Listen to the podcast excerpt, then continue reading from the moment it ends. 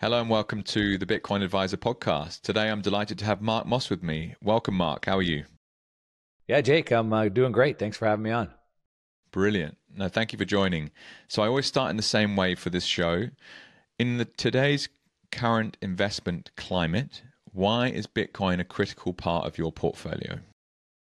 I can answer that from a bunch of reasons. I mean, we'll, we'll talk about it just from a purely financial standpoint. I would say I've been a full time investor for decades at this point, and I've never seen anything that has as good of a risk adjusted entry as we have with Bitcoin right now.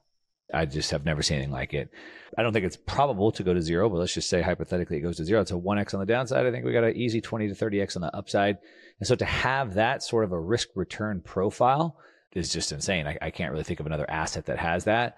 Um, maybe some super, super speculative like Explorer resource mining stocks, some things like that. But to have this in sort of almost an institutional grade asset right now, I've just never seen that. So I think it's the best opportunity for an investment that I've seen as of today. Much better even than the entry when I got in in 2015 at, at 300 bucks. And so that's why I'd say from a financial standpoint, from other standpoints, I would say you know, it's even bigger than that, obviously. So, as someone who's been investing for a long time, I've always believed that money should go where it's treated best. And so, you know, when I didn't have a lot of dollars, I thought about putting every dollar very carefully to make sure it went in the exact best location for me, whatever best was at that time. As I've gotten older and as I've gotten more money, things start to change with the way I, I think about investing as well. And so then I start to think about, well, investing in things I want to support, right? Building the world that I want.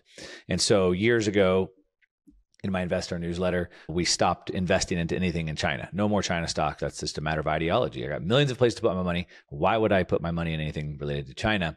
So that would be negative things I don't want to do. But then also I want to invest into things I do want to do. And so, you know, I believe that besides being the best return investment that we have, you know, with Bitcoin, I think it's the best tool that we have for freedom. And as a parent with two kids, that was greatly affected during the whole pandemic in 2020 in California. That was very strict. I just said, hey, man, I got to spend the rest of my life trying to make the world a better place. Uh, one of the U.S. founding fathers, Thomas Paine, he said, if there must be trouble, let it be in my day so that my children may know peace. And so that's where we're at. And so I'm just doing everything I can to make that better world. And so I want to invest into things that I think will do that. I want I want the best return, put my money where it's working best, but also at the same time that's suiting and serving my needs. And so there's no other tool that's working for freedom like Bitcoin. So on one side of the equation, it's the single best investment return I've seen, and at the other end, it's the single best return for freedom that I've ever seen. And so why wouldn't I put my money there? Amen to that. It's such a, a magical combination once you start studying what this thing actually is. And a very direct question, Mark, of your net worth, would you be willing to share what percent you have in Bitcoin today? I, am I'm, I'm, and that's that's not a problem. I think I'm probably close to fifty percent of my net worth in there. Part of the reason why is because I started buying so long ago, and so it's grown to that. If we look at cash in, it would be a much smaller um, position, but that's not how I look at my portfolio. Not that I mark to market it on a daily basis, but I do rebalance it quarterly. Um, the thing with Bitcoin and most assets that I own are just they're assets that I don't ever want to sell. The way that I look at investing is a little bit different than most people. And again, my viewpoints have changed specifically as I've gotten older and, and I've gotten more money. I tend to think of things like I I I think about it in three different ways. So one, creating wealth. And this is what most people have wrong. They think they can invest their way to wealth, and that just doesn't doesn't work. That's why Warren Buffett still goes to work at a company every single day called Berkshire Hathaway, and Ray Dalio worked at a company every day called um, Bridgewater Capital. And so we always need to be working. We have to be creating wealth.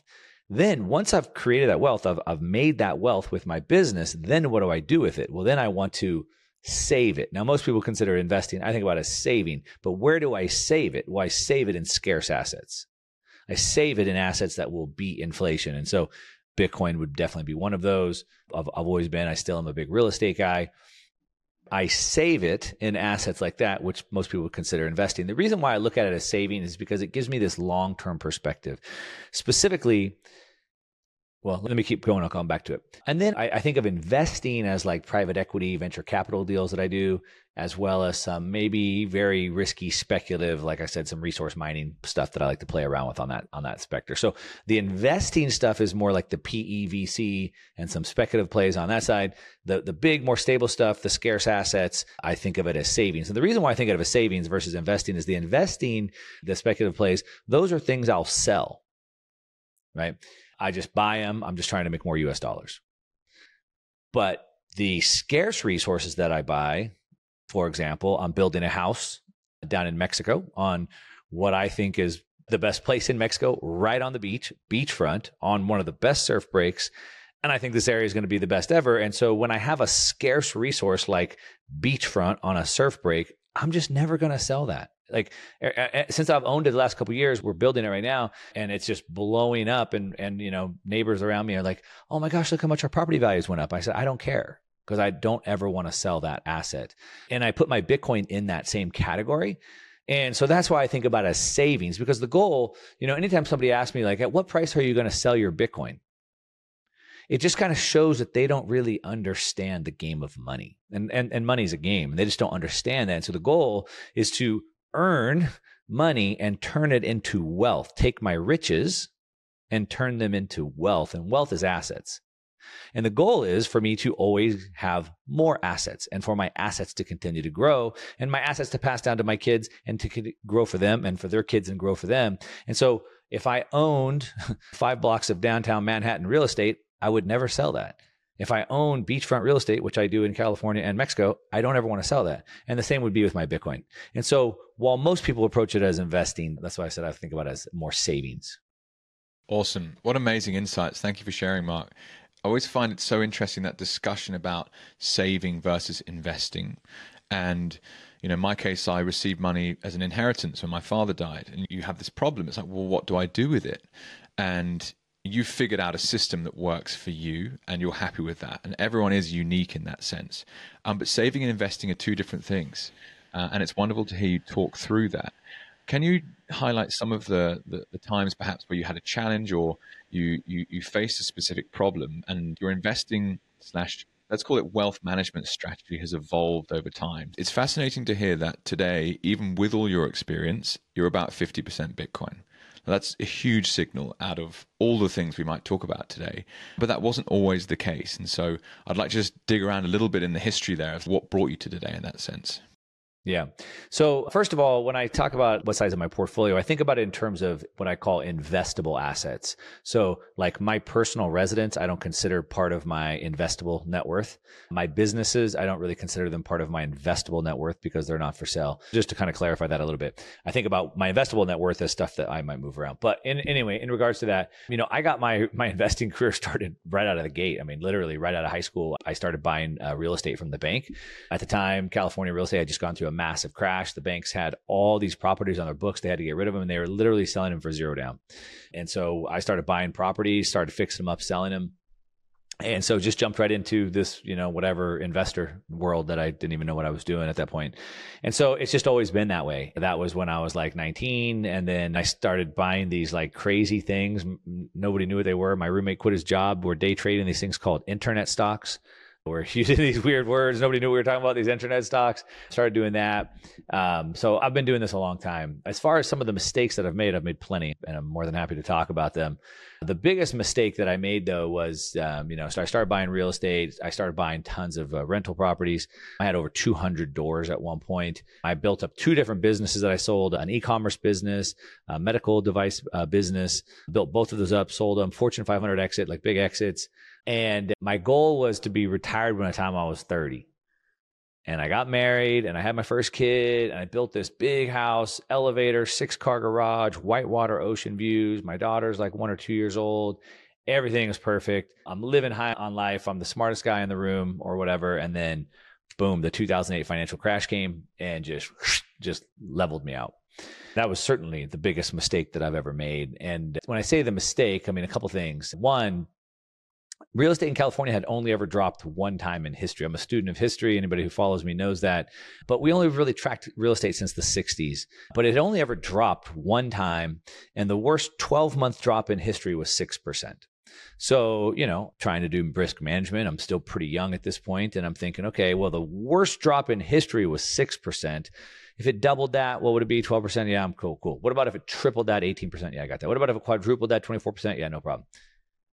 I'm ready for four times worse storm than we've ever seen in all of history. At 24% would be four times worse, and it dropped 60%. 60%. So I thought I was smart. I thought I had studied history. I thought I was quadruple prepared, and I wasn't. And a couple reasons why I wasn't prepared. First of all, I didn't really understand as much as I did. I wasn't, I guess, practicing really good asset allocation. So I didn't have different assets. I had sold two businesses. I had sold my rental properties around the country, and I was all in on developing Southern California real estate. We bought projects, you know, from the dirt, and we were building from the ground up. And so I was all in, I, I, and I sold all my other assets so I could get a big amount of chips and push them in and do these really big projects. And so I was allocated only into developing in Southern California. That was a big problem. And I had sold my businesses, two different businesses that provided me income. So remember, I said in the beginning part, and this is part of my lesson, I said that we have to think about three way wealth in three ways. One, creating wealth, why Warren Buffett and Ray Dalio go to business, right? Two, multiplying, so you're multiplying the wealth you've created, and three, preserving it. I didn't understand those two. So I had sold my business, so I had no income. So when the market crashed 60%, I had this massive real estate portfolio that all of a sudden I couldn't carry. So I was over leveraged, right? I used debt, I had leverage, and I couldn't carry it. And then part of the reason why I couldn't carry it, well, I'm not going to get into that right now, but that was the big lesson. So the lesson, the takeaway from that is one, practice risk, proper risk management, which is a couple things. One, making sure you have proper allocations, diversification through allocations and, and positions. But then ultimately, always making sure you can carry the debt. So because we're in a debt based monetary system, the best way to build wealth is with debt. But I think about debt leverage as like a fire, right? Like fire can warm my house and cook my food, or it can burn my whole house down if you don't know how to use it properly. Dave Ramsey, he's famous all over America. I don't know if, if you know who Dave Ramsey is down in Australia. Uh, millions and millions and millions of followers. And his big thing is like, don't take on debt, stay out of debt, you know, pay off all your debt. And he's right for the majority of people. The majority of people should not use debt because they're just not smart enough to deal with it. But if you want to play with fire, you got to know how to deal with it. And so that's what I've learned is always making sure you can cover that debt. So there's a couple big takeaways. I, I, can I can sit here and go for for hours on all the other problems I've had, but I'll stop there for a minute. No, thanks, Mark. What I love about that is, you know, we all just learn so much through life, and without taking risk, there is no reward. So, really amazing entrepreneurial story, and obviously the blow up of that must have been extraordinarily emotional and, and difficult to get through. Yet, you know, you live to fight another day, and here you are, ten or so years later, and things obviously going really well. What I'd like to understand more about is the the nuts and bolts of using debt and building businesses and having asset values that aren't actually real when the macro environment changes. And the difference that is as a store of wealth versus bitcoin and why you're so excited about bitcoin as a, a different mechanism for saving your wealth over time well, I think after the 2008 financial crash, I was like, "Whoa! Like, what just happened?" I got knocked out. I'm like coming to. I'm like, "What? what like, what just happened? I, I don't understand," you know. And uh, I realized I was really good at making money. I, I had done really good at making money. So um, the, the the business side of things, I had become pretty good at. What I didn't have any understanding of was this financial casino that was going on.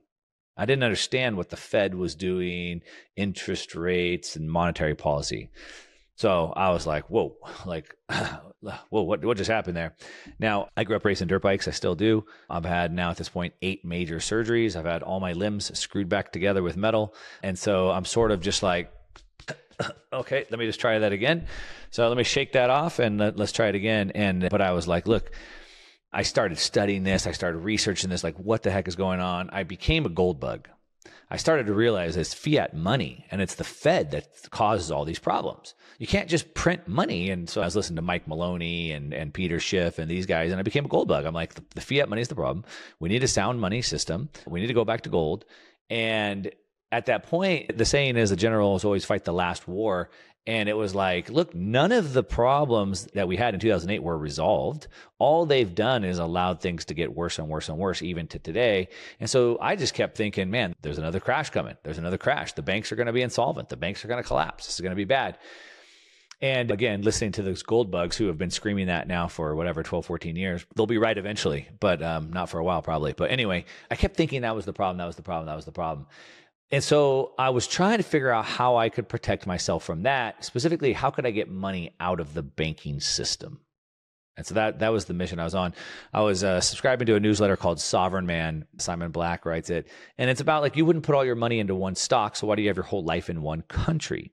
So I was in the process of trying to open up a bank account in Panama. I was trying to get a trust and a bank account. I was going to work on a citizenship there because I was trying to get money out of the banking system, and that's when I took another look at Bitcoin. It kind of crossed my desk around 2013. I saw it going up. It caught my attention. It crashed. I kind of disregarded it. In 2015, I was like, wait a minute, get my money out of the banking system system. And that was the reason why I bought Bitcoin. So, anyway, how does it change? Well, today we still have a monetary system that's being manipulated by the Fed. They're still changing it at, at their whim, and they're able to drive financial markets based off of that. But if I don't want to play that game, then I don't have to play that game. And so I can just sidestep all of that and go into Bitcoin. You know, if you look at 1933, gold had been money for 5,000 years. 1933 in the United States, the banks went on a bank holiday. They shut down. When they opened back up, Americans were no longer able to get their gold out of the bank anymore. Then on top of it, they cashed you out for the gold, but then they devalued it right away. So now all of a sudden, not only did you lose your, you lose your real money, now you got devalued on top of it. So how would you have protected yourself from that? If you had a time machine, what would you do? Well, if you had a ranch with a bunch of cattle instead of gold in the bank, you weren't affected by that. And so the key is thinking of this adversarial is how can I store my wealth in a way that can't be affected. It can't be inflated away, can't be um, stolen, seized, etc. And so that's kind of where Bitcoin really fits into this. I feel it's a way to just sidestep all the madness of what's going on in Wall Street with the Fed, etc. Fed policy. Awesome, and it's so important. Anyone out there that's listening that you know you'll have a financial advisor you'll have a, a probably very traditional 60-40 bond equity split portfolio note that Mark talks about those as investments, right? Not necessarily as, as a savings vehicle, because they're companies that you're buying or government debt that you're buying. And so understanding that there is another place that you could potentially store your wealth is a critical part to this. And and what Mark's explained just shows so nicely the difference between the two areas. And Mark, what I'd love to understand a bit more about now is I know you're part of the Bitcoin Opportunity Fund, and I had James Lavish on last week. You're involved in, as you described earlier, some private equity stuff, some venture capital stuff. Teach us a bit about what you're seeing happening there. And I particularly like this whole concept of looking under the hood of Bitcoin and say, okay, there are companies being built, there's more technology being built, and it's not just buy this coin, sit on it forever. There's a whole ecosystem of things happening. So, what gets you most excited about that? And can you share some of the insights you're getting?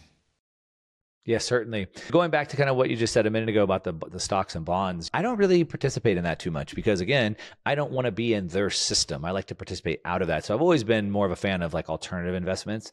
And alternative investments might be precious metals, commodities, energies, things like that. But not really so much in public equities. I did mention private equity and I did mention venture capital, but not so much in private equity. And the reason why is because in order to be very competitive, in order to be good at something, whether that's sports or business or investing, you have to find out what your edge is. So if I'm going to play, I'm not that big. I'm 5'11. If I was going to play someone 6'4 basketball, I can't shoot over their head, for example. So I have to find my edge. Well, hopefully, maybe I'm quicker and I can go underneath or something like that. And so in business or in sports or in investing, I have to find that edge. But the problem is in public equities, there's no edge. All that information is readily available. Now, the Wall Street high frequency traders that spend a billion dollars on their fiber optic lines, they have an edge. I don't have an edge there. So I tend to try to stay away from those markets pretty much altogether. But private equity, venture capital, I can have an edge there, right? Because I understand business, I understand tech, I understand history, cycles, et cetera. I've studied this for a long time. And so I've loved to play in that arena and I do. And so that's where I think about the investing side. So I've been, I don't know, 12 years at least now that I've been involved sort of in the, the private equity, pre IPO, and some venture cap stages. And and a lot of it is because of of my business. And like I said, I've been around the kind of the internet and the tech side for a long time. I feel that one of my edges is that I'm very good at spotting trends and patterns. A lot of the work that I've done, you've probably seen talking about like these cycles that we have and different cycles and they converge at different times. And so just the ability to see like patterns and things like that. And so that helps when I'm looking for private equity or venture cap deals to get into. And when you study technology cycles, or specifically even more uh, there's technology cycles, but there's also technological revolution cycles that happen about every 50 years. And so they're different than a new technology, whereas a new technology is sort of like a continuation of another technology, where like an iPhone, for example, is a computer and a phone, and we put them together. So we took two things, we put them together, and it's an iPhone. Like that's cool. Uh, we all love the iPhone. That's great. But it's not a technological revolution, which is different because one, it changes the course of humanity, and two, it drives financial markets. And so if you look at the last five, we had the Industrial Revolution, we had uh, steam engines and railways, electricity and steel, we had uh, automobiles and oil. 1971, we had the uh, microprocessor, which brought telecommunications, internet. And now I believe we're witnessing another one. And so they drive financial markets. So what does that mean? Well, the last 50 years have been driven, all markets have been telecom, internet, and computer. Before that, it was the industrials, Ford, GM, GE. Before that, it was steel, it was oil, right? Those dry financial markets. I believe we're going to the next one, and it's it's around a clustering of technologies. And so while Bitcoin, the asset is great, and I love it, and I have a lot of it as a percentage of my portfolio, I believe that it's going to kickstart the next 50 years of financial markets based off the clustering of other technologies. So, with oil, for example, you can certainly buy a barrel of oil, no doubt. But I could also buy into the company that developed the software to go do sonogram on the ground to find where the oil pockets are. Or I can invest in the company that invented the new drill head that allows the drill to get down faster. Or I can invest in the pipelines that move the ice. I can invest in the tankers that move, right? So there's all this in the oil industry to invest into. I don't just have to buy a barrel of oil. And the same is true for any other industry. And so I think that I believe that the Bitcoin industry will be the exact same way. I believe Bitcoin is, is the greatest investment op, op that we've seen from a risk reward standpoint. And so you should certainly buy that. But there's all these other, there's a whole revolution of technologies that are being spun up around that. That are going to be amazing opportunities as well. And so uh, we're already starting to see this in many areas. For example, in the mining space, specifically, um, we're starting to see now where energy companies are starting to use Bitcoin mining, not even so much really from a Bitcoin mining standpoint, but really to effectively balance their loads. And so now, just in that space alone, some of these vertically integrated companies are now building their own software, their own switches, their own racks. They're controlling their own power sources. And so that, that's a whole industry that's been spawned out of Bitcoin right? Now we're starting to see Bitcoin ETFs, things like that. We're starting to see some of the, the traditional people getting involved, PayPal's, et cetera. But we're starting to also see like point of sale terminals in merchants starting to adopt it. And so this is going to start to spin up all new types of technologies and specifically, like I said, uh, lots of opportunities. So that's the way that I look at it. Certainly you should buy Bitcoin. I'm an advisor with Trammell Venture Partners, which is a venture capital VC fund. So I'm an advisor for them. I work with some of the companies that we invest in. I'm also an investor there. And that's all venture capital. So this is specifically going into the companies themselves at the very, very early stage. And we're betting long that these companies will win big. Now, the way venture cap works is you sort of play the field. Most of them don't ever make it big, but the do, the few that do, you know, hopefully have big offset gains. Uh, what the Bitcoin Opportunity Fund is doing is a little bit differently. And I'm sure James broke it down for you pretty well. So I won't really go back deep into that unless you want me to. But um, we're doing something different than all the venture cap funds that are out there where we're doing like a public private hybrid, which allows us take advantage of more opportunities throughout the ecosystem. And specifically, what we're trying to do is provide a better risk adjusted return. So, venture cap is all long and it's super risky. Uh, Bitcoin is less risky than venture cap. And what we're doing is even less risk. So, we're not trying to necessarily outperform Bitcoin. We're trying to provide a better risk adjusted return on Bitcoin the world of investing. There's all these different areas that you can focus on, and that idea of edge is so great. As a Bitcoin podcaster over the last couple of years, I've been creating content, so it would be crazy of me not to ask you about your experience more as a media guy and how that process is going. I know over the weekend, or as we started the call, you mentioned your Twitter account was hacked, so perhaps we start there. But I'd love to understand how you got into the media business and, and how that's going for you at the moment as well. Yeah. Uh, yeah. My Twitter account is hacked at this point. They put a pinned tweet on my thing saying, uh, come get this Web3 crypto thing. They took my whole website, made a duplicate website, and then they just changed the one thing, which someone told me is going to like some like uh, web scraper wallet where they're trying to like steal your private keys or something. I don't know. So that's some of the joys of being a public figure, I suppose. But yeah, you know, how I got into it was sort of interesting because I had, as I told you, been on the internet since the early, early days. And I spent about a decade doing just lead generation. So driving traffic, you know, to different campaigns across the internet. But I never had built up like a list. I was never like a public figure, like an influencer. I mean, that wasn't even a thing at the, at the time. But, um, when I first found out about Bitcoin, as I told you back in 2015, and, and being the disillusioned guy that I was after getting burned in the great financial crash and understanding it was the financial system that was the big problem, and and and still thinking that we were going to have another big crash coming, and trying to protect myself, but really, like I said, really being disillusioned on the whole system, including the political system and all of that. It was when I took another look at Bitcoin in 2015, I was like, oh, I can get my money out of the bank, which I did, and but as you know, as we say, get a little skin in the game, and then you start to really pay attention. Like, what is this thing? What are we really doing here? And as I started to look at that, I was like, dang, we like, this is it. This is the tool that we can finally win with. Like we actually have a chance. We're no longer like these angry gold people or these libertarians that want change but have no real way to affect it. Like we actually have a tool now. And so at that point, I was like, I got to tell everybody I know, and I got to start talking about it all the time. And and so I did. And as I started just talking to my friends and family, mainly just friends and family that I thought would be interested at the time, but back then it was very early, so word started spreading very, very fast. Before long, my phone's blowing up, my email's blowing up, friends of friends of friends of friends are all reaching out. Now, full disclaimer, um, I went down the crypto rabbit hole. So then 2016 came, and all of a sudden it's like, ooh, what are all these other tokens? Oh, these are moving up really big too. And so then I kind of went down the whole crypto rabbit hole and started talking about, you know, whatever, all the other cryptocurrencies that were out there. I started writing a research newsletter every month. I'd write 20, 25 pages on this crypto project and this crypto project and that crypto project. So I was that guy. By about 2019, after publishing probably over a thousand pages of research on whoever knows, I don't know, 30, 40, 50 different projects, I just kind of came to the realization after doing all that much work and that much research that it's like, no, all this is basically just, it's all just a scam. And so I'm just going to focus on Bitcoin. So I've just been focused on Bitcoin ever since. So that was sort of the path to becoming a whatever content creator around it. It wasn't super intentional. I didn't really set out to do it, sort of like what you did. It was more just like I started talking about to friends and family and the demand just kind of built up around that.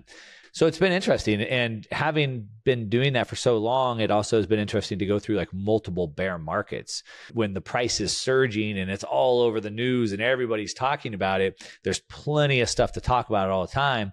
But, you know, we, we saw Bitcoin go from a thousand in, in 2017 to $20,000. And then 2018, 2019 was just dead. Like by 2019, I mean, there was just nothing to talk about. Like there was nothing going on. Right. So, it's been interesting from that standpoint trying to find different things to talk about it but the way that i see it and maybe the way i'd think about it if if i was talking to other content creators or wannabe content creators about it if you think about it just as money then money touches every single aspect of our lives. And so then you really start to think about like where's the intersection with my life personally right?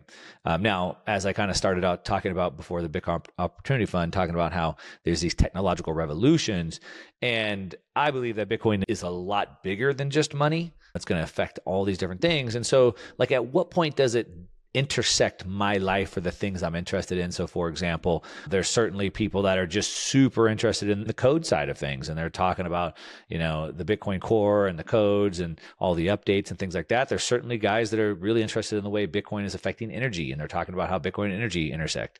For me personally, because of my PTSD from the the great financial crash, and then my all of a sudden very renewed interest in this financial system, I talk about it in the bigger macro lens and how the problems with the macro lens, and now, now you probably understand why I talk about macro so much, talking about Fed policy, inflation, and things like that. I talk about those because those are things that affected me. And so I like to focus on how those are driving the need for Bitcoin as well as the freedom topics. And so I talk about, you know, problems with censorship and things like that because I think Bitcoin also fixes that. And those are ideas or things that I see as a problem. So for me, that's where Bitcoin sort of intersects what I'm interested in greater finance, freedom, censorship. But for other people, it may be somewhere different. But I think you find out what what interests you, um, and then yeah, just dig in, just go for it.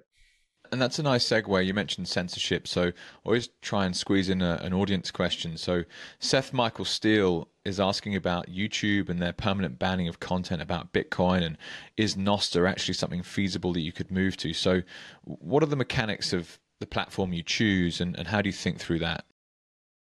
I remember the first time I found myself like self censoring myself for a YouTube video. And I can still remember the feeling and just like, just sad and almost just like disbelief and maybe even like disgust.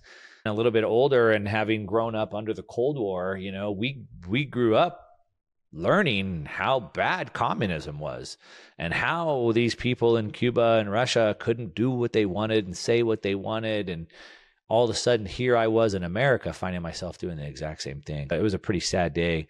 I found a way to just sort of do what I do and play inside the line, so to speak. You know, while, like I said, on one hand, it makes me sad, it makes me angry. On the other side, I just look at it like, hey, I'm in someone else's sandbox. I got to play by their rules. You know, I'm not going to go to your house, Jake, and do whatever I want. I'm going to abide by your rules as well, or I can just leave your house, right? So I don't like it, but it is what it is. And so if I want to be on YouTube, I got to abide by their rules. Really, the two things I couldn't talk about were I couldn't talk about the election and I couldn't talk about the medicine, if you know what I mean. Uh, well, I don't know if we still can. YouTube came out and made a formal statement that you could now talk about the election. So now they open that up. But so I just I just don't talk about those two things, and I get around it. And most people ask me all the time, like, how the heck do you avoid not getting uh, shut down? But I think I stay away from it. I have not seen them say anything about not talking about Bitcoin specifically, and I don't think that's that's the first I've ever heard of that. I have a really hard time believing if that was true at all.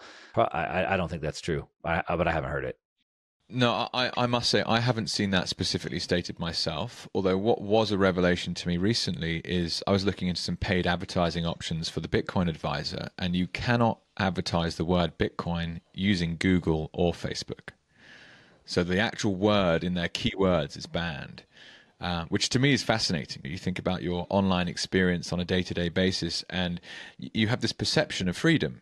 But then, if the biggest search engine is not able to advertise, you know, and it is their it's their property, right? They can do what they want. But you just think, what is my perception of reality as a result of all of these different kind of choices that other people are making in some ways? It's crazy, isn't it? Well, that's actually how I got onto YouTube. So I told you I was writing this this cryptocurrency research newsletter.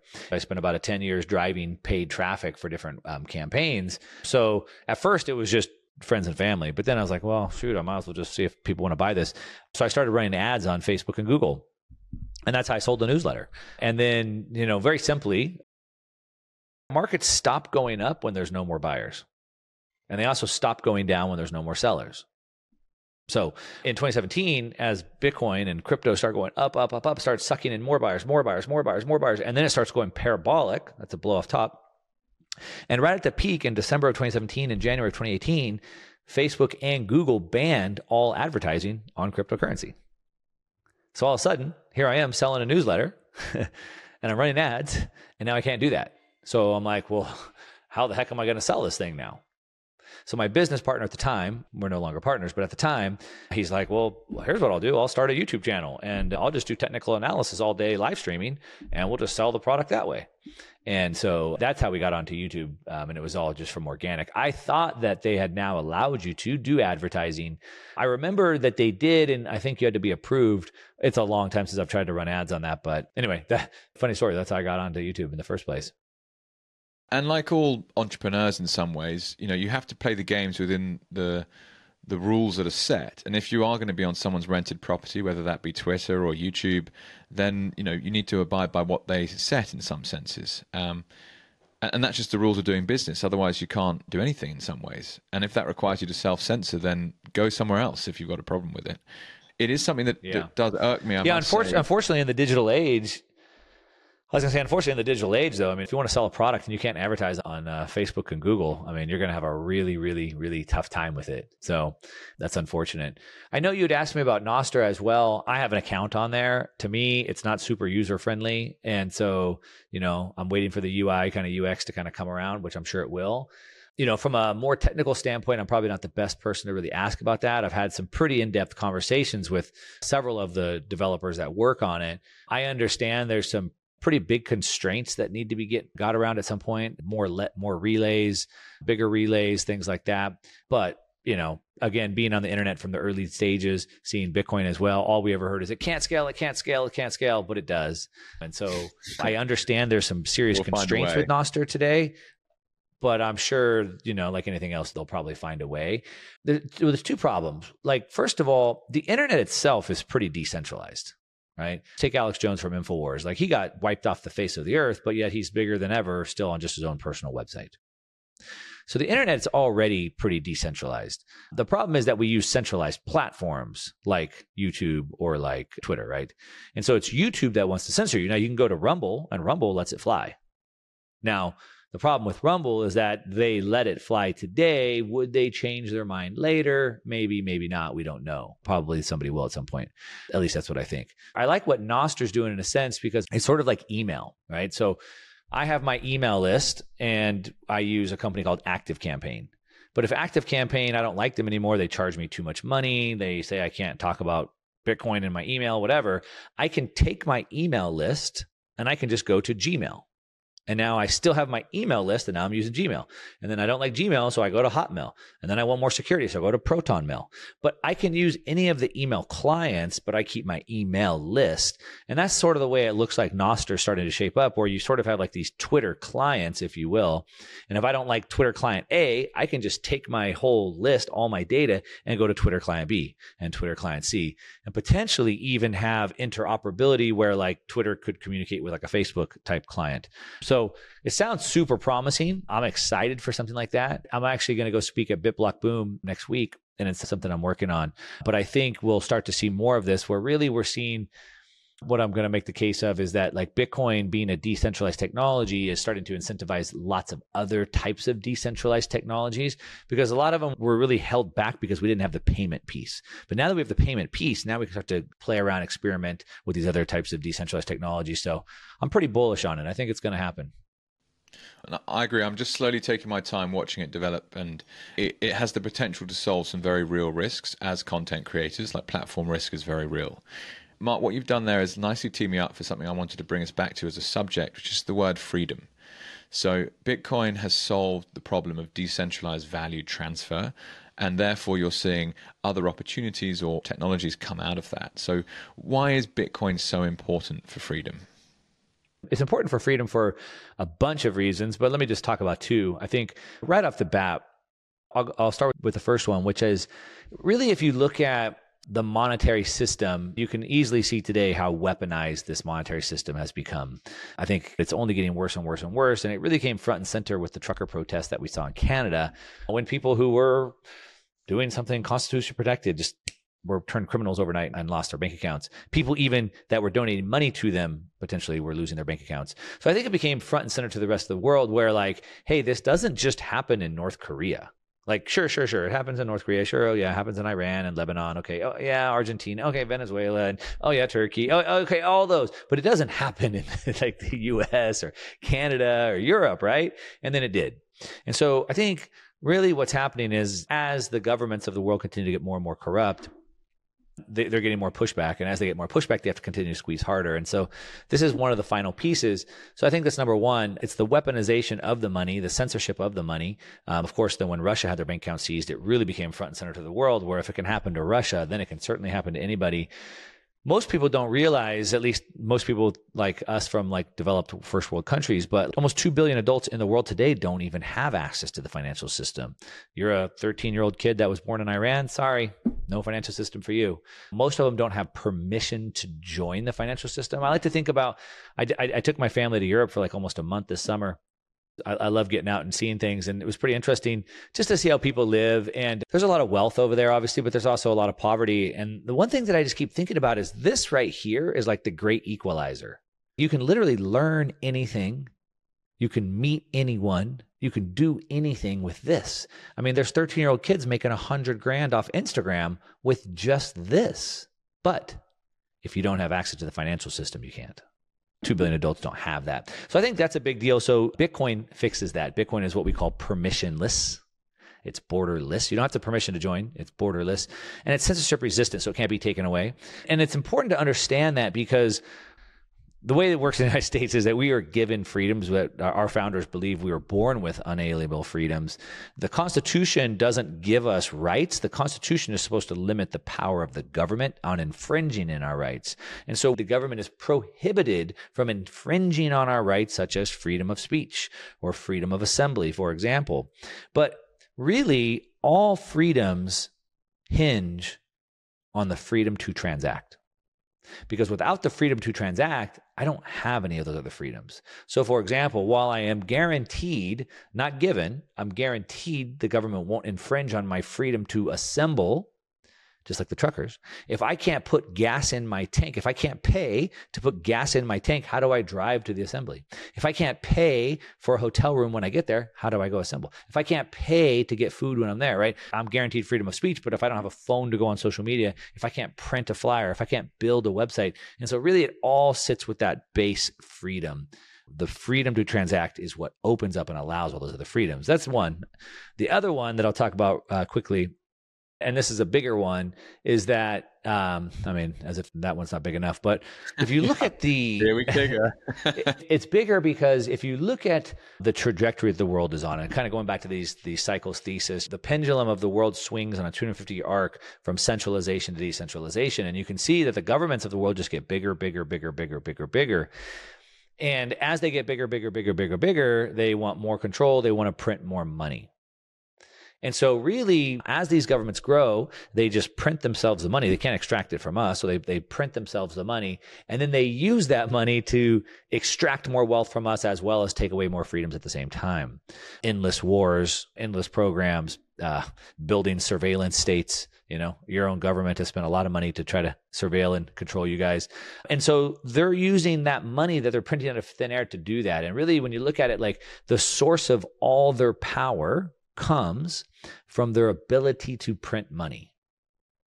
So if you think about that, and this is why I said back in 2015 that we finally have a tool we can win. What do I mean by that? Well, we can take away their main source of power. In the original Star Wars movie, you had uh, the rebels fighting the Empire, and the Empire had the Death Star. And at the end of the original Star Wars, Luke Skywalker flies in on his X-wing plane, and he has to go to the Death Star, and he's flying in the trench, and there's like a little red spot at the end. He had to drop the bombs right on the thing, and then he flew away, and he hit the target, and he blew up the Death Star, and the whole Empire crumbled, and hooray, everybody won at the moment. And that is what we're up against. And that red spot, that's the money printer. And so that's the piece that we have to attack is the money printer. That's the source of all their power. There's only one tool that we have to beat the money printer, and that's Bitcoin. Mark, I heard you once say that if you look outside the window and see a tree and you see all the leaves on the tree, those are all the problems that you see in the world. But you go to the very root of that tree, and what you will find is the money printer. And I thought that was such an interesting way of looking at it because it's seemingly unconnected. You know, why are there more divorced families than ever before? Or why has the inequality gap grown? Or why have, you know, developing nations actually just become commodity hubs and not grown? And start digging and digging and digging. And actually you find that this whole debt-based system and money printer is at the bottom of what is becoming just this extraordinarily big power grab. Um, and Bitcoin obviously f- it fixes that in so many ways. And it's quite extraordinary to think that today the market cap of Bitcoin is not even a trillion bucks, and there's 900 trillion dollars of wealth out there. So that brings me nicely to my probably one of my last questions, Mark. What makes you so excited over the next five years because of Bitcoin? Because of Bitcoin, well, I would say uh, Bitcoin is a big piece of this, right? So when you look back again, as I'm a student of history and I love to look at cycles, when you study thousands of years of history, what you realize is that the thing that really changes the world more than anything is always technology, because it changes the way that we work, we organize, we communicate, and all of those things. And really, it changes this balance of power from this centralization to decentralization, this pendulum swing. And so they work in sort of concert. So, for example, for whatever thousands of years, we had horses. The Egyptians in the Bible, they had, you know, know, horse and chariots. The Romans would ride horses. They'd get off their horses. They'd fight their battles. But it wasn't until we had a new invention, new piece of technology called the stirrup about a thousand AD that allowed a knight to get on a horse and fight from the horse. And that piece of technology created massive centralization where then we got the whole feudal system where we had the kings and we had the knights because that knight could now control a hundred or so peasants or serfs from that horse. About 500 years later, we had a new piece of technology, and that new piece of technology was the gunpowder revolution. And now a serf could take out 100 knights. And that led to decentralization. It decentralized the power base. We have the Industrial Revolution, which has moved everybody from farms into the cities into factories, and we got this massive accumulation of power again. And now we have the internet and and and Bitcoin. We are witnessing the pendulum swinging back. And so for me, I'm not a fan of central planning. I believe central planning always fails. I believe we have way too much central planning with the UN, the IMF, the BIS, the Fed, the ECB, et cetera. And so what I'm most excited about, I guess, in regards to Bitcoin is seeing it continue to develop, continue to see it really building all these new technologies, all these new types of industries, uh, but ultimately really breaking down the power center of these central players because I believe they're a big, big source of tyranny, right? And so I think over the next five years, we're really going to start to see things breaking down a lot. We'll continue to see the governments probably become more authoritarian, and we'll continue to see more and more why we need Bitcoin. People in some of the Western world still don't understand why we need something like Bitcoin. They'll all find out. So I think it's exciting. We'll see Bitcoin sort of continue to rise, continue to be uh, used. Unfortunately, not for good reasons. Like I said, that's going to be used out of necessity, which isn't necessarily a good thing. As far as where I think the price will be of Bitcoin, I think will be probably well over a million dollars by that time. But as I already kind of said from the beginning, I don't really plan to sell it. So from that perspective, whether it goes to a million or 500,000 or 200,000 doesn't really matter to me as much, but it's really more of the way that I see it changing sort of our society, our communication styles, and really affecting our freedom is what I'm excited for. And it's an awesome place to wrap things up, Mark, but it's such an intellectually engaging subject that you end up talking about a stirrup. You know, what is that? Well, it's like a, a, a small round metal thing that you could attach to a horse, like, you know, X many thousand years ago that changed the game. And I've never come across a subject that tests me in so many ways and, and ends up in areas that you just never expected to get to. So thank you very much for sharing your insights and your time today, Mark. Final point is where can people reach out and get in touch with you if they so wish? Yeah, well, not Twitter for right now because that's uh, hopefully hopefully that'll be fixed by the time this airs. Uh, but I do a couple videos a week on my main YouTube channel. I talk for a couple hours a week on the radio, all Bitcoin content, and a podcast, uh, as well as all the social media channels. So if you want to just find all of those, just go to my website. It's the number one Mark Moss, just one Mark Moss. You can find them all linked there, or just go to YouTube and search Mark Moss. Easy to find me there. And I'll be, depending on when this airs, I'll be speaking at BitBlock Boom in Austin, and I'll be speaking at the Bitcoin conference in Amsterdam. So check me out one of those places. This goes live on Thursday, so in about 48 hours' time, it'll be out. Awesome. Well, enjoy your oh, trip perfect. to Block Boom and to, to Bitcoin Amsterdam. That'll be great. Well, thanks for your time, Mark. Yeah, thank you, Jake. Thank you so much for listening all the way to the end of this episode. Firstly, if you want to learn more about our services, then please head to our website, www.thebitcoinadviser.com. Secondly, if you have any friends or family members that might be interested in what we do, then please use our referral program. And lastly, please support the show by subscribing, rating, and sharing our content. Until next time, take care, friends.